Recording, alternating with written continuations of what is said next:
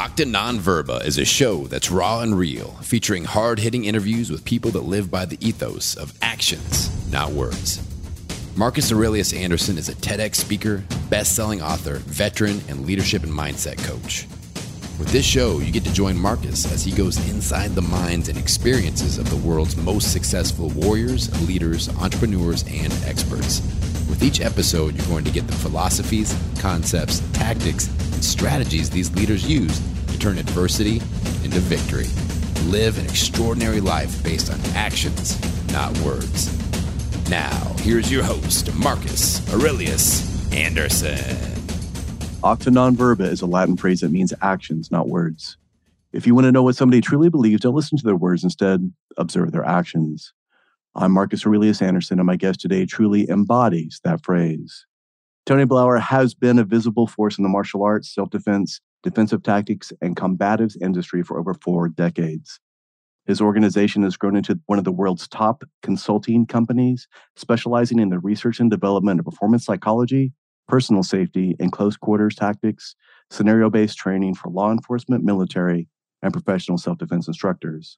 His research on neuroscience of fear and the startle flinch has led to the development of SPEAR system, S P E A R system, a modern personal defense system based on psychology, physiology, and physics. After decades of interviewing victims of violence encounters and studying violence, he created the Know Fear program, K N O W Fear program, which focuses on managing fear through self awareness, resiliency, and the movement mindset. This program has also been integrated by psychologists to help veterans with PTSD. I followed him for years. He's influenced the way I think, the way I study, the way I train between self defense, between pistol, knife, blade transition, situational awareness. And then I was lucky enough to get to speak at your event. We were saying before we got started two years ago. And you mentioned when you introed me there at your event that in 2020, when shit kind of went sideways for everybody, you were like, holy shit, I may lose everything. Yeah. Tell us about what that did for you and what that did for your psychology. It was nuts. It was, it was one of the most scary moments for me, which was challenging the whole, you know, I don't know if you ever heard about adversity and how it helps develop uh, resiliency, and it's a good thing if you can lean into it. Interesting. Look it look it up. Yeah, check it. It's it's actually a gift, as I like to say. I agree. You know, I was, I was sitting there when it was two weeks to flatten the curve, became three months, and and all of my business is at the time was in person, and more importantly, my demographic was mostly first responders, public safety.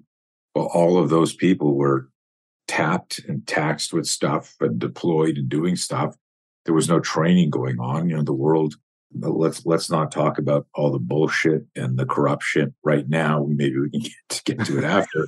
but you know, in the beginning, everyone assumed this was this was legit, and so there was that global fear and the energetic osmosis of that. You had to assume it was real. You would be uh, foolish in the beginning to not. So there was that element. But then suddenly I'm sitting there in my office after about three months and I look at the numbers, Marcus, and I go, shit, this is like half a million dollars worth of business that I just postponed or canceled. There was no difference at that point because there was no, the world's opening tomorrow. Like we, nobody knew. And then it occurred to me, I'm going to lose everything my ability to feed my family, my security, my company, my bullshit materialistic possessions, uh, all of that. And there was a moment where this fear management expert was in the fear loop. It felt like someone shoved a shop vac up my ass and was sucking out my insides. And I was like doubled over my chair like this, going, Oh my God. You just didn't know. Like if you're in a fight and you think you're going to die, right? And someone's strangling you and you're going, I'm going to die. And you go, there's a piece of that person there that you see. If I can get my thumb in their eye right now, if I can get my hand to that rock here, if I can get, if I can just turn that by, in this case here, you're sitting there really in the dark. Everyone was in the dark. And it was freaking scary, man. And I gave myself 24 hours to uh, try to be polite here because I know people are sensitive, but just 24 hours just to be a pussy and and just to go because I'm able to detach and go, too bad you don't know a fear management expert. What would you do if this were one of your clients calling you? But it's different. You know, I always make this joke, man. If you stub your toe and it breaks, there's nothing you can do, right? You just like you straighten it out and but there's nothing you you can do. You sprain your toe. They say sprains are worse than breaks, whatever. But while you're screaming, going, fuck my fucking toe, if I were sitting in front of you going, Marcus, it's just your toe. No, it doesn't matter. Like it, the pain will go away. If it's broken, if it's sprained, it'll get better. It's just your pinky toe. But in the moment, your toe is freaking you out. And metaphorically, you're allowed to scream. I read something interesting that just popped in my head because I lost my mom over a year, just over a year ago, and it affected me more more than I could ever imagine. I was reading something, I don't know why this popped into my mind just now, but I'll just I'll just share it. It was just a different spin on mourning. That the idea that if you never get over somebody important to you, their their death, if you never get, if you continue to mourn it, they, that keeps them alive. And it was just this interesting reframe because uh, like I go, like, wow, did I think about my mom as much as I do now while she was alive? Did I miss her this much while she was alive? And I think about her every day. I don't know why that popped into my mind. I don't know what that had to do with with just this fear. There's some connection that I don't that I can't make right now, but it was this idea of losing everything. And I'm intuiting the connection here, and you'll you'll dig this because it's it's all in the black box of how resiliency can help you morph to your next iteration of yourself. There's a, a quote, one of my favorite favorite quotes is "Be willing to give up who you are today for who you could become tomorrow," and that can't happen without adversity. So in those 24 hours, and I remember like being sick to my stomach. It was around 4:35 o'clock my wife Jess calls Tony, dinner's ready, and the kids are running around the house because everyone's like, there's no school. Like we're home. This is cool. And when I say kids, they're like 18 and 20, and my son lives up in LA. And um, I go to the table and I'm you think I'm hungry? Like I'm just visualizing like like a nuclear bomb has hit all my assets. Like, and I'm just like there going, oh shit. I sit down and I'm like pretending to chew. What's the matter? Like, you're not hungry? Okay. Yeah, yeah. Like, I didn't realize the time. I had a snack and a protein shake. Like, I'll eat a little bit later and a little bullshit just to, because I didn't want to say to the full family, hey, guess what? Next week we can't eat. So eat slowly and maybe put some of that food in your mouth like a fucking squirrel. And sweetheart, put that bread in your purse. We're going to be on the street. I was like 24 hours. And the next day I woke up and part of it is just the we're surrounded by some very strong men, our inner circle. And you can't look at their their feeds or their message without like if you're sitting here and I'm like this and you walked in the room, you wouldn't go, Do you want me to put you out of misery? You know, how do you want to go? You'd be like, What the fuck, dude? You got this. We'll figure this out. So I, I, I kind of got that hat back on. And it was all guys like yours messages, not in my face like a like an airplane flying by, you know, with a banner, but just and this that's one of the wonderful things about these podcasts, your book, the audience, just this idea that if our message is genuine and authentic, everyone listening will hear our voice or our words when they need it. A great, great, great man, police trainer. He's like a like a grandfatherly type mentor to me when I broke into the law enforcement teaching community industry in 1993. His his name's uh, everyone calls him Coach, ironically, Coach Bob Lindsay, and uh, he's legendary. He he was a cop in Louisiana when JFK was killed. Legendary guy in the police training, but he came up to me after watching me teach one day, and he told me, "Don't ever stop doing what you're doing you're going to get a lot of resistance.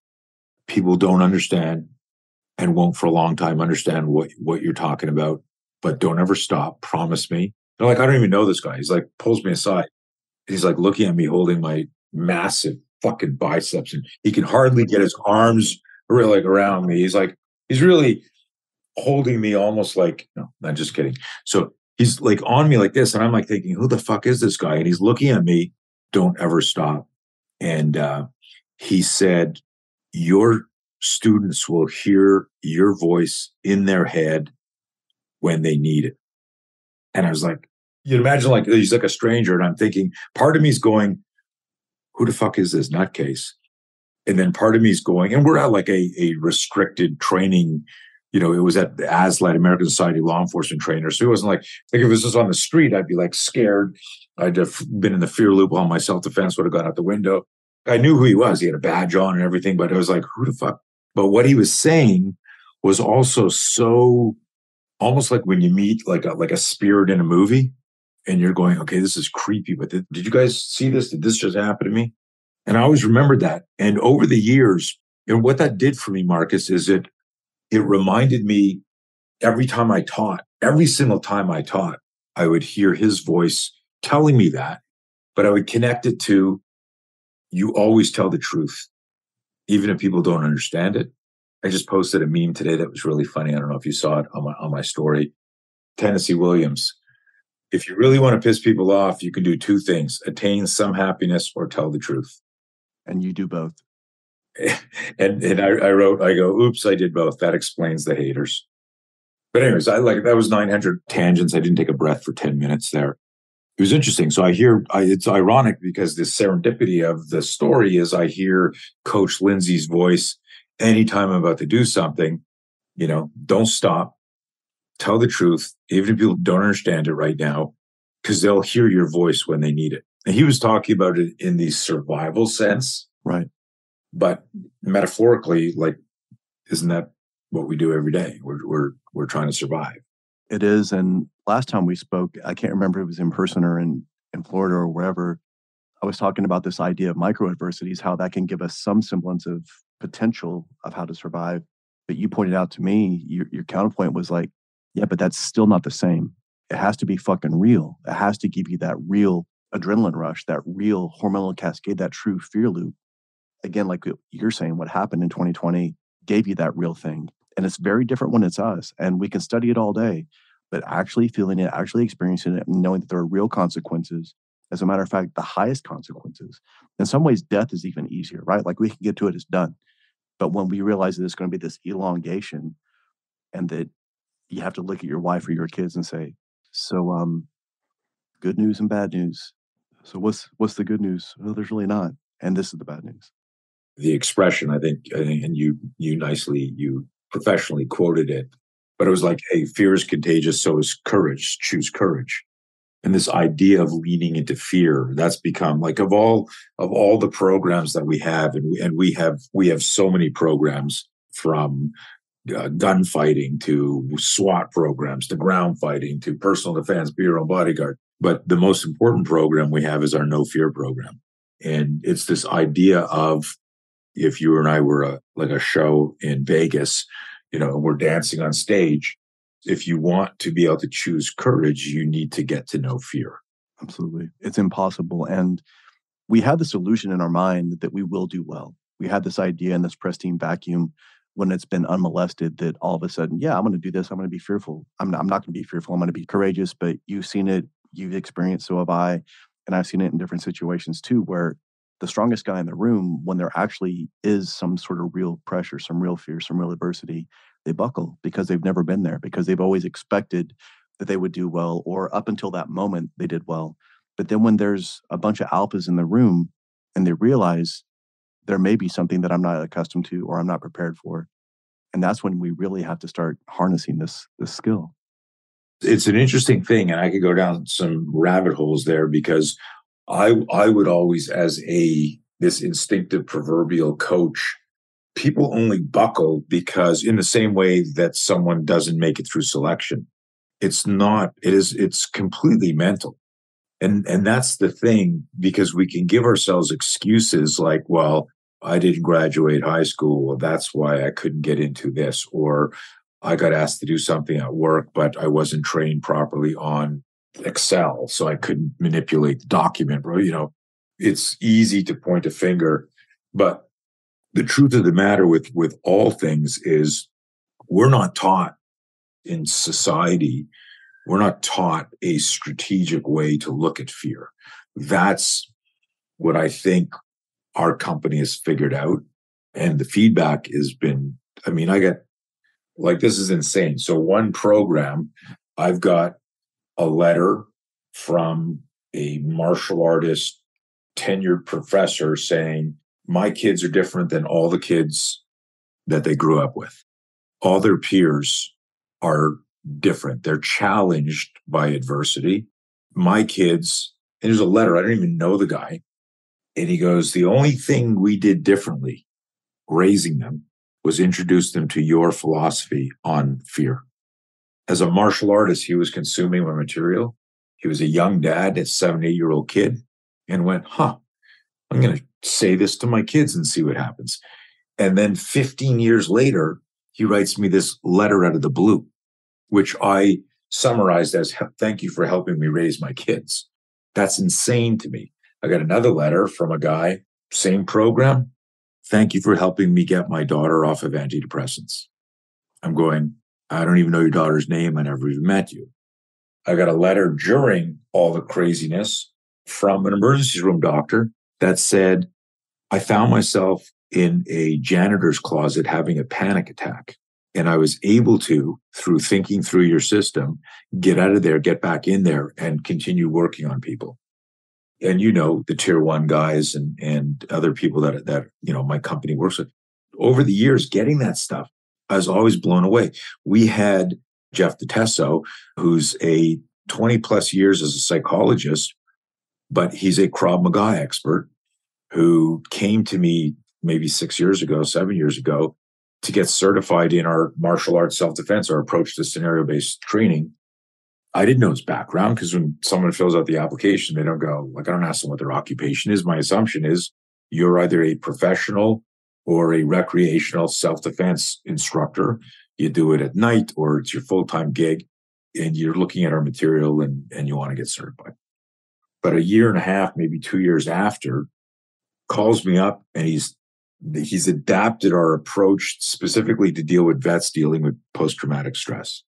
And I'm like, oh, wow, cool. And, and then I've come to learn he's a psychologist. And while we're talking, he says, I got to tell you, this is more effective than anything I've learned in 20 years of psychology. And I said to Marcus, I said, holy shit, can I put that on my website? Because like that's might be the best testimonial ever. Thinking he'd say, no, of course I can't say that. His answer was, fuck yes, you can. And it's up on our on our Know Fear website. So we have a, a specific website dedicated to, to this program. But I know loosely who your demographic is. But if your demographic, forget profession and facade, your demographic, if your demographic is not unicorns, but humans, we all have fears. We all have physiology. We all have psychology, right? And so you could be fearless in a part of your business, but you're fucking up your marriage or you're amazing in your marriage, but you, you can't nail it here in sales or entrepreneurship.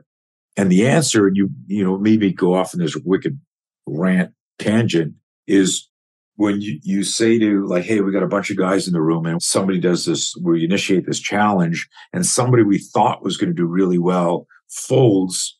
They're not folding because they lack skill. I mean, they might in the literal sense. They're folding because of the narrative, the story, the movie that's playing in their mind. And you know this from your military training and being around other military guys. The people that make it through Q course and BUD/S and other stuff, some of them, if you went like that guy had the best time, you're looking at like some like scrawny little five foot eight motherfucker, not the guy that looks like the rock where the message there is we judge books by covers and we think we want the big muscles and stuff like that. But at the end of the day, that's the wrong place to look. The place to look is something we can't see, and that's mindset. Is I am unwilling to quit. I am unwilling to to give up.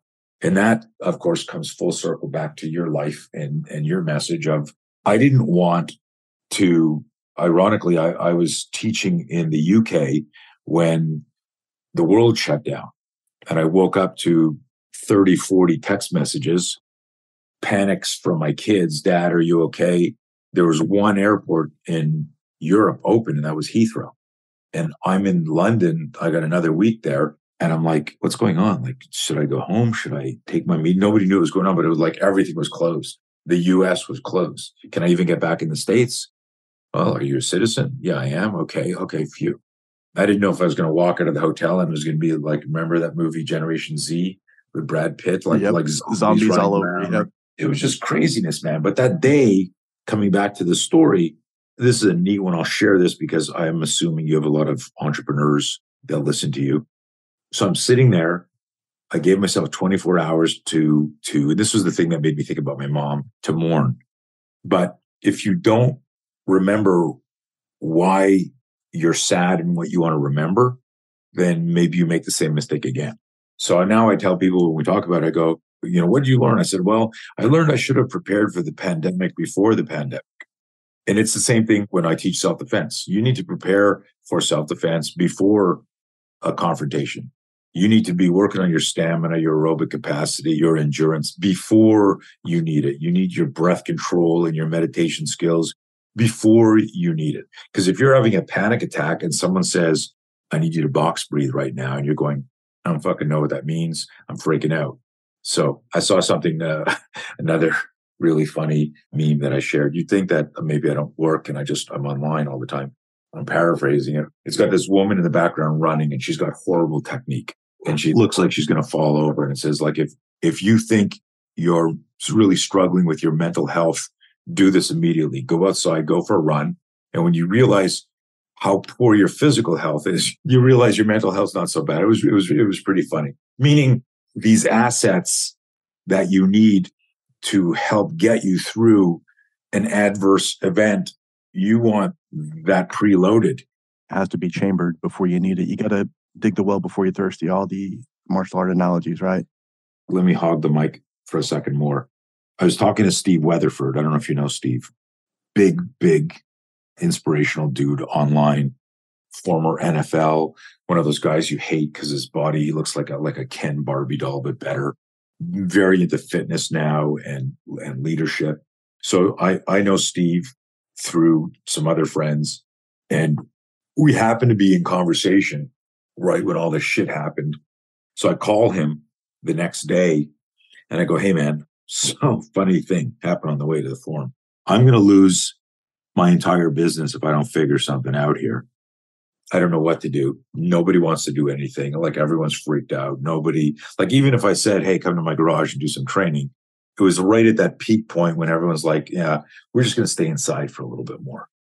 He says to me, aren't you like a famous self-defense guy? And I was like, yeah, that's the rumor. He goes, listen, man, every day I work out of my garage and I have 150 people on Zoom work out with me. He said, I don't charge them because they're in my coaching program or they buy protein from me. And he's got, you know, this whole fitness thing. He said, but there's no reason why you couldn't charge your people.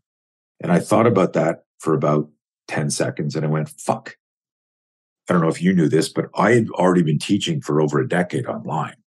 Uh, Cisco, WebEx, Skype, before Zoom was even a company, I was already doing shit online, coaching, mentoring, teaching people who couldn't get to me because of geography or time or whatever. And I was doing like big group things. So I was very comfortable and I know my material. So I'm not intimidated by this. So I, I filmed something very transparent in the spirit of, of coach Bob Lindsay, like tell the truth, let them hear your voice. And I said, Hey, there are many of you who have always wanted to train with me, but couldn't afford it. I'm a lot of money to bring me in for a day, but you can't afford it. Or you could afford it, but the weekend that we were doing the gig, you were getting married. It's your anniversary. yet another commitment. And you just, this has been a bucket list. I always want to do this. Well, I'm starting this thing. We start off as a five day week thing. And part of it was also, I wanted to create a community and tribe because I didn't want anyone committing suicide. I would tell people, you can't solve a problem if you become the problem. And if you don't have the self awareness to recognize that you're the problem, you're just going to get crushed by the fear. And I was talking today to, to somebody. Here we are. This Friday is class 500 in a row. There's 500 classes up in the cloud on Zoom. It's insane. And I was talking to one of my team today, and we're just talking about uh, marketing ideas and stuff. And I said to her, I said, Elisa, if there were no requirements to pay rent, to buy food, like it was just everything was just free would you still like the spear system? Would you still want to teach? Would you still want to make people safer? And she's like, absolutely. I go, me too. If there were no requirements for money, I would still every day go teach in the garage gym. I fucking love it. If the answer that we both shared is true, then what we're doing has purpose. What we're doing is has a vision and a mission. And it's only because of rent and taxes and shit like that that we need to charge money. So I share that essence in this video in 2020. And I said, if you always wanted to do this, here's what it is. It's 97 bucks a month. We're doing five classes a week. And this is important. Your investment in your personal safety and the fear management and training will also be an investment in ours because everything is stopped in my company. So if you can afford to do this, I don't want you to do this if it's going to compromise you taking care of your family you feeding your kids or you feeding, you know, your significant other. But if you can afford to do this, I guarantee this will be life changing. So it's really transparent. It wasn't like, Hey, Tony here. And I've got this new, it was, it was like literally, I'm in a dark place and I've got a certain skill and you're interested in my skill. Let's shake hands and, and let's make a deal. I had a hundred people sign up before Friday and that literally saved my company. And we've now had over 700 people come through the program. But I want to tell you that probably the most important thing here, if anyone's still listening, because I've been rambling, the first class. So we, you know, we plan it. We're starting the first of the next month, April 1st or whatever it was. And I'm walking around the house like this. And my wife looks at me and she goes, Are you okay? I go, Yeah. I just like, like there's this mild anxiety going on. And she goes, You over what? So, what's the first class of the garage gym? She goes, What would you be nervous about? You're teaching on Zoom. You can't catch anything. You're the best spear instructor in the world. Everyone's paying you. They want to learn from you. And you've been doing this for decades. What in the world could you possibly be nervous about? And this is the magic. My answer now is the magic of the Know Fear program. The Know Fear program doesn't teach you how to overcome a specific fear it teaches you tools to unpack the metaphoric onion of your mind that's creating this negative movie, right? False expectations appearing real, the acronym for fear that we love. I'm visualizing an event in the future that's debilitating me in the present. So I can't show up fully. I can't hit flow state. I'm never my most confident self. I can't be vulnerable. I can't be transparent because fear forces us to conjure a facade, especially for guys. So I look at my wife and she goes like, what could you possibly be afraid of? And I said, I didn't tell you this when I did the numbers, but I need this to work. If it doesn't work, we risk losing everything. And she's like, what are you talking about? I go, we've canceled like a half a million dollars worth of, of courses with no end in sight. We need some something to, to save the business. This mm-hmm. could be it. That weight is on my shoulders. That's producing wicked anxiety. I need this to work. I'm not afraid to teach. I'm not afraid about the lesson. I'm not afraid to make people laugh. I'm not afraid to people make people cry. I'm good to go. I need them on the other side of that screen to go, holy fuck. I'm going to show up tomorrow. That was really good. But here's the thing is I was able to articulate exactly what it was. And when I said it and released it, the nerves dissipated. Next thing happened when I peeled that layer of the onion, and this is all organic. Had she not asked me that, I wouldn't have verbalized it. I would have been fine. It would have been fine. But it's different when you have a system, because in our system, we say, What exactly are you afraid of? Not, it's okay. It's like just pre fight jitters. No, what exactly are you afraid of? And uh, the second thing that came up after that was I started my company in a garage in 1980. And it suddenly occurred to me that I was going to save my company in a garage in 2020. Full circle. It's beautiful. It's interesting too, because again, you're being very transparent. You're saying, listen, I'm the no fear guy. I'm the fear management guy. And I was fucking devastated by it. You were paralyzed by it for a little while and you had to give yourself that 24 hours. And that's the way the human condition is, right? Like, I mean, technically, like the, Kubler Ross, the, the five stages of grief, you know, denial, anger, bargaining, depression, and acceptance. But it's not always that transparent, isn't always that simple, where it's like, okay, I can tell right now that I'm in this place of denial. It's like, no, especially when we're in it, especially when it's us, we want to be the exception. But being able to actually take what you spent the last 40 plus years doing and being able to finally turn it around and, and save yourself with it, like that's why you did it in the first place. It was crazy. It was crazy. It was it was weird. It was humbling. So it brought a new layer of humility and education. It inspired, you know, we had three three new websites up within two months, a whole bunch of digital assets, like things where after they were built, I was like looking at my team going, I'm a fucking idiot. You know, and they're looking looking at the CEO and I'm going like, there's no reason that this stuff shouldn't have been built before the pandemic. This had nothing to do with the pandemic. We reacted, responded, created as a counterattack to the pressure to survive. But then when looking at it, going like, why didn't we have this before? Like, what's wrong with remote learning? Well, we've been doing it for years, but it was never organized and set up in, in a way. In fact, our courses are out live again. We're out, you know, we had a team that just came back from Australia. We got a team going to the UAE next month. We had five or six courses last last month. I'm still teaching four days a week online in Zoom. And my wife says to me, like a year ago, when when the world started going, is it safe to move? She's like, Are you going to keep doing this? I go, Fuck yeah, I love it. You're old enough to remember the t- TV show Cheers. Oh, yeah. It's like Cheers, man. I pop on. There's 15, 20 people there that are regulars. You know, the other hundreds, the time. So we do live, but we record and upload that day somebody who's in a different time zone or working at the time, they can watch it. And it's filmed like this, where you don't know if it's recorded or not because it's done like first person. You're following along the exercises, or there's a theme or a lecture or whatever. But she said, Hey, do you have to keep doing this? I go, No, I don't have to, but I want to. It's my canvas. There's nothing I love more than coaching. Why take that away from me? Yeah, it's a beautiful medium, especially when you have that interaction with that person. And the other thing is, even live, like you're saying, as we're speaking it into existence, we come up with other scenarios, we come up with other ideas that we wouldn't have gotten any other way without knowing that we're right there on the camera. And you've done some incredible things. You were continuing to evolve, grow stronger, get better in the business with everything you're doing. And this has given you other avenues. You're great friends with uh, Steven Pressfield. had him on the show a couple times. Love him. His he's inspired me so much and even Jack Carr, you were recently on his podcast. Can you tell us about how that came about? I have to I have to kill you if I tell you about the Jack Carr connection. You can either confirm or deny. I agree. like you, as huge friend, Steven Pressfield, and I can't remember either Jack introduced me to Steven or Steven introduced me to Jack. I, I honestly I have to look at my email chain now. It happened so quickly a few years ago.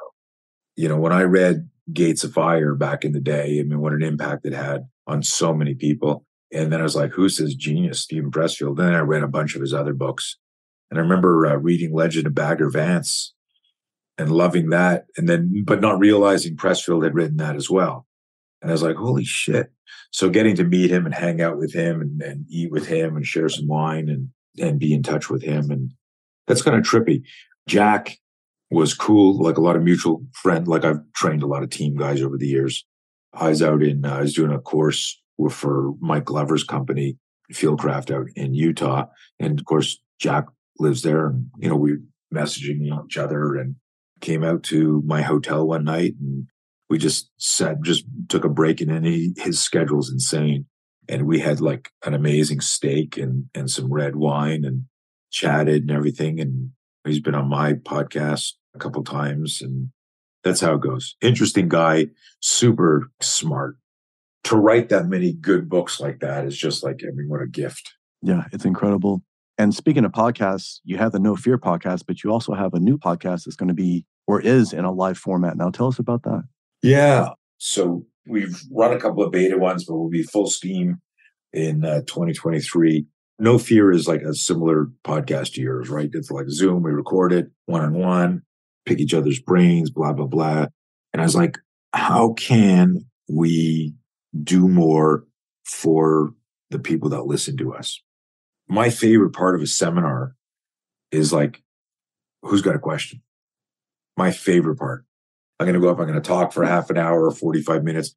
I think the most fun I had with yours, you speaking at my event, was as great as your piece was for, I think I gave you like three minutes to talk or something like that, maybe four. Two and a half after the intro, yeah.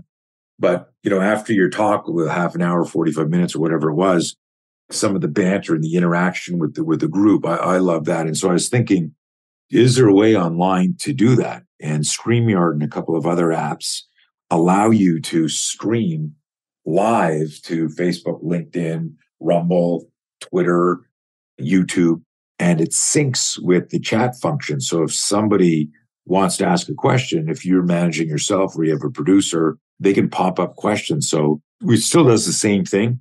I'm going to have you on the show and we'll be talking and I'll say, Hey, I'm going to interview Marcus for like 30 minutes. And then the next 30 minutes, whatever question you have about adversity and obstacle and challenges, you know, ask them. So get your questions ready. And then like you just stop the show. And then now suddenly it's like a live thing. It's cool. It's a different type of pressure.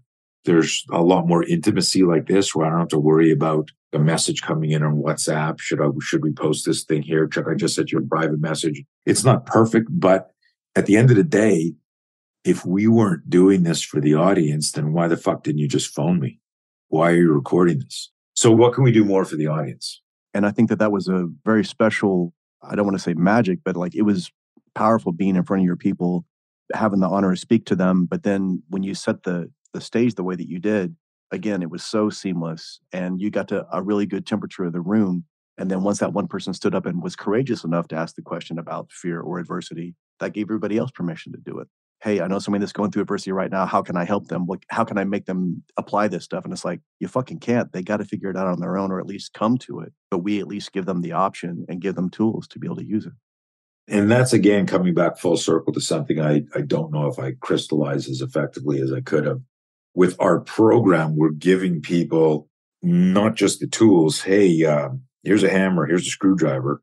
If you don't understand the blueprint, or how to assemble things and how to use the tools, you're still stuck just holding the tools.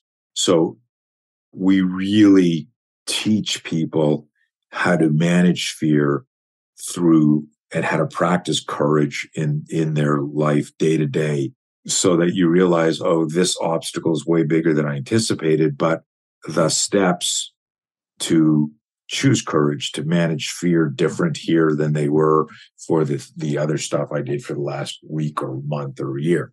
The truth of the matter is, is not. I mean, that's the acronym behind me, the fuck fear acronym. Face it, understand it, control it, know it.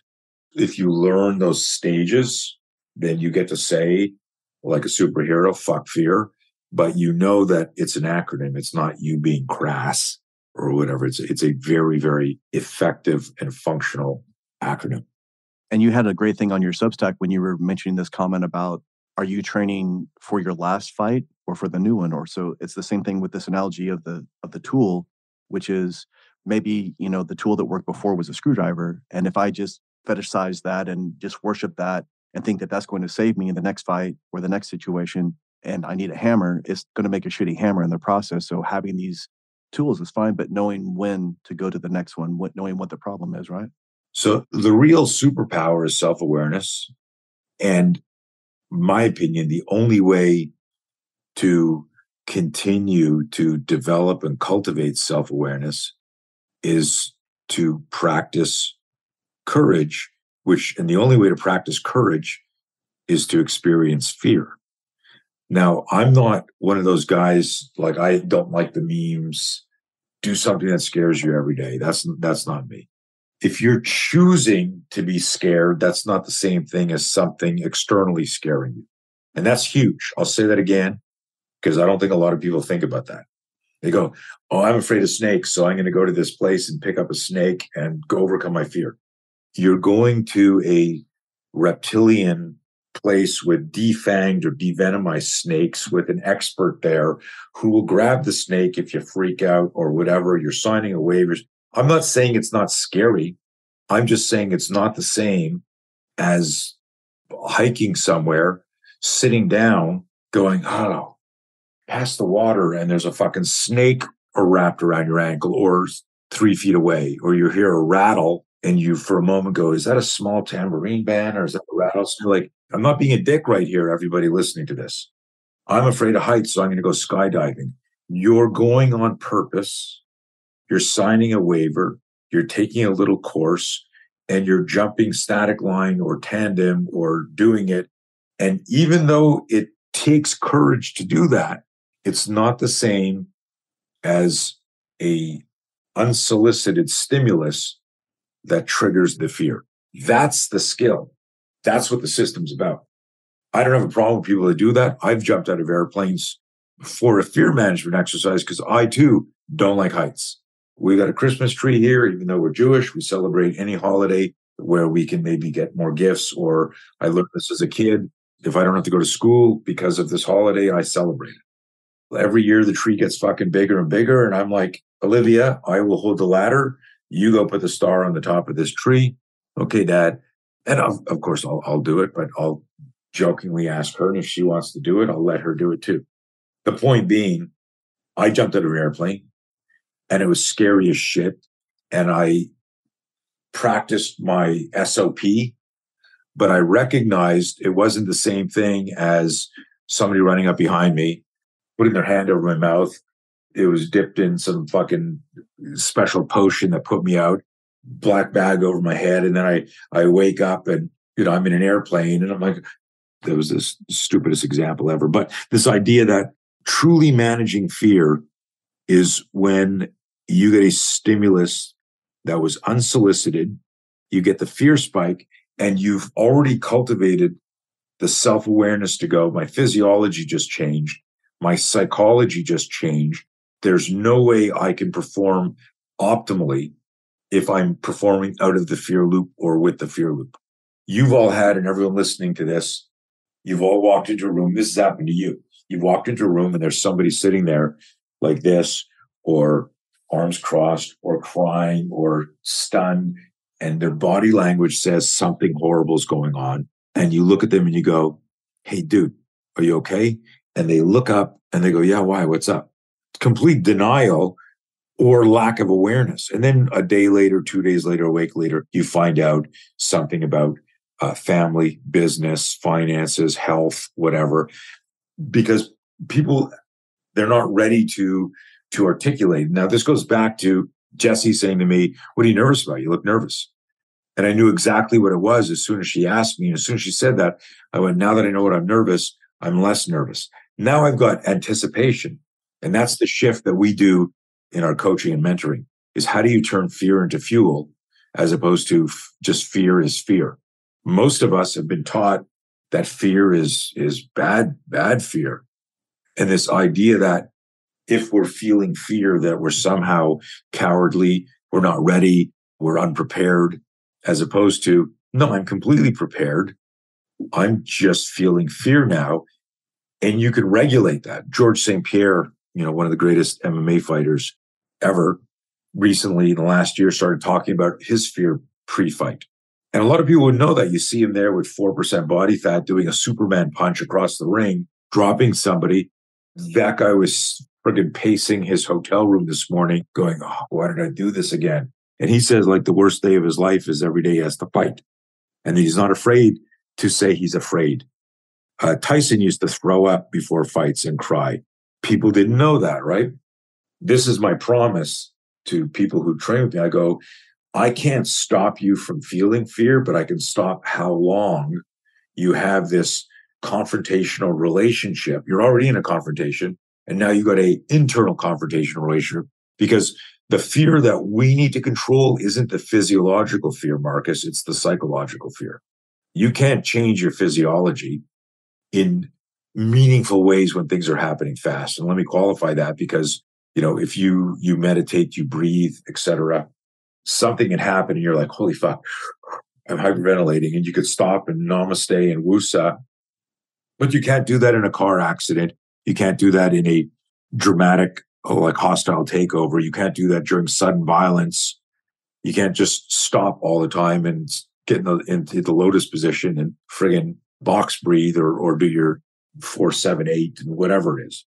A stimulus that triggers a fear spike can attack our system at a an instinctive, at a physiological level, at the gut level, but it immediately also in our research sends an image to your mind. So somebody goes, Oh my God, this thing just bit me. Am I going to die? Like, why would they say, Am I going to die if they weren't visualizing the movie in their mind? So the biggest part of our program is separating mind from body and going, What are you thinking up here? If it's the movie, and you've heard me say this, but the psychological fear spike is when I'm the producer, the director, the screenwriter. I'm also the star in the movie in my mind, and I've cast myself as victim number one in a fucking horror movie in my mind.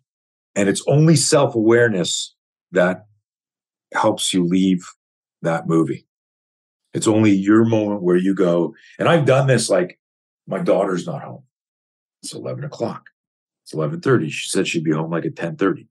Where is she? And then as a dad, I'm going, okay, she was kidnapped by sex traffickers. She was in a car accident. She's getting raped. She's getting murdered. Maybe she's at her friend's house and she forgot the time. Your brain, there's no way you don't start to visualize bad things. And if you're one of the fucking people that don't, you're the unicorn. But most people visualize bad things. It's how we survived. But what we need to all do is go, wait a minute, I'm imagining this. It hasn't happened.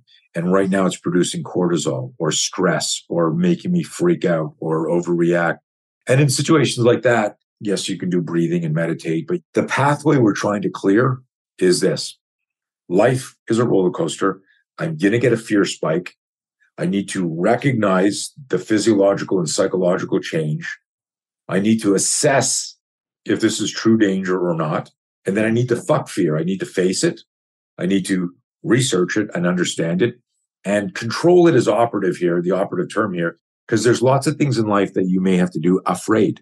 That's one of the things that, that I think is unique about our program, because a lot of other things, other systems that I've looked at imply this state of fearlessness, of no fear, which is hence the, the spelling uh, in no fear versus NO fear versus KNOW fear. This idea that like there's no such thing as no fear if I change the arena, if I change the risk, if I change the stakes, and now you suddenly go, hmm, hold on a second, I could lose how much? Or I could lose this, my life. I could lose my wife, my kids, my business. There's no way you're not going to have some sort of fear. And, and we just may be talking about semantics, but the goal is to create better self awareness because better self awareness empowers you to critically think. And if you have better self awareness and critical thinking skills, you improve your situational awareness. If you improve your situational awareness and it's unbiased, Fitzgerald said the ability to weigh and consider opposing thoughts is a true sign of intelligence. In business, situational awareness provides opportunities. In business, situational awareness prevents you from getting screwed over. So, how do I enhance my situational awareness? So I go, that was weird. Did you pick up on that? Have you ever been screwed over in a relationship? Absolutely. Right? Have you ever been screwed over in business? Absolutely. I've asked those two questions for the last 20 plus years.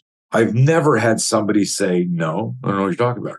Every single person, 15 years and older, has said, yeah, I've been betrayed. I've been screwed over. And then I asked this question after it was done and you thought about the situation or discussed it or you did your own after action, did you ever say, you know, I fucking knew that was going to happen? Yeah, red flag.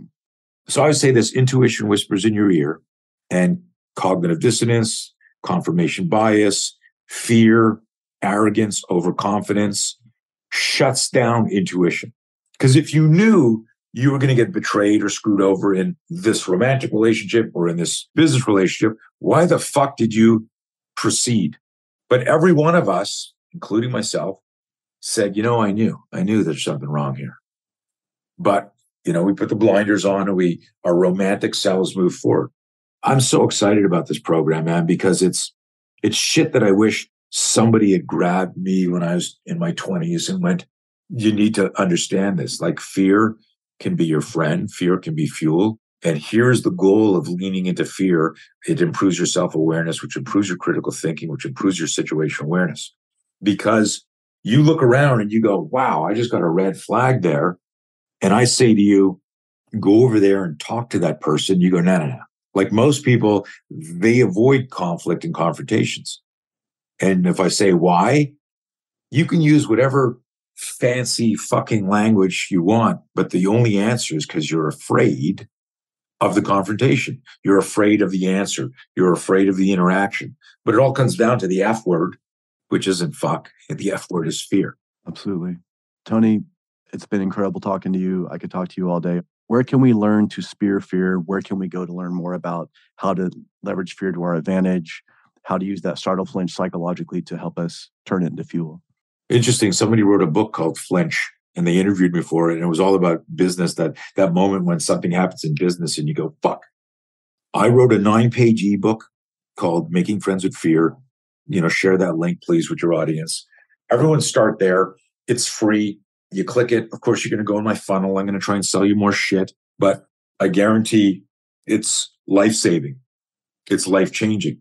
If you can change your relationship with fear from one moment to the next, you change the quality of your day, the algorithm means you change the quality of your life.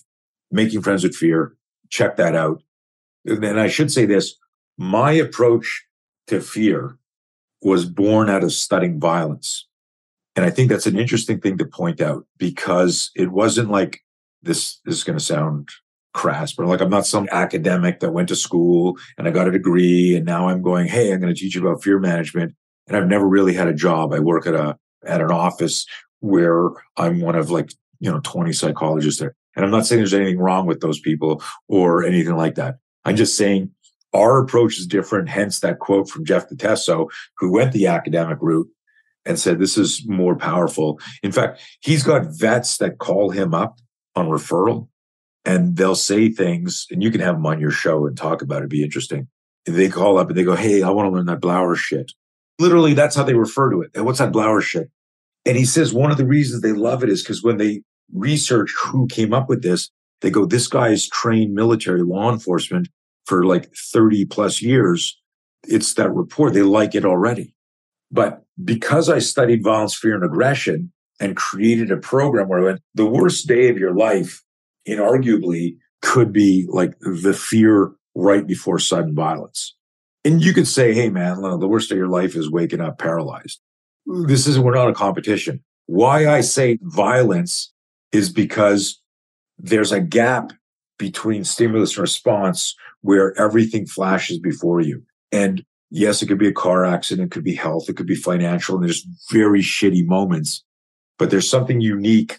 And just again, I'm not trying to be a contrarian. There's just something about the violence part is like, this doesn't have to happen. You're a bad person right? So you, you, you follow what I'm saying is like there's something extra sucky about it being violence versus any other catastrophic event in our lives.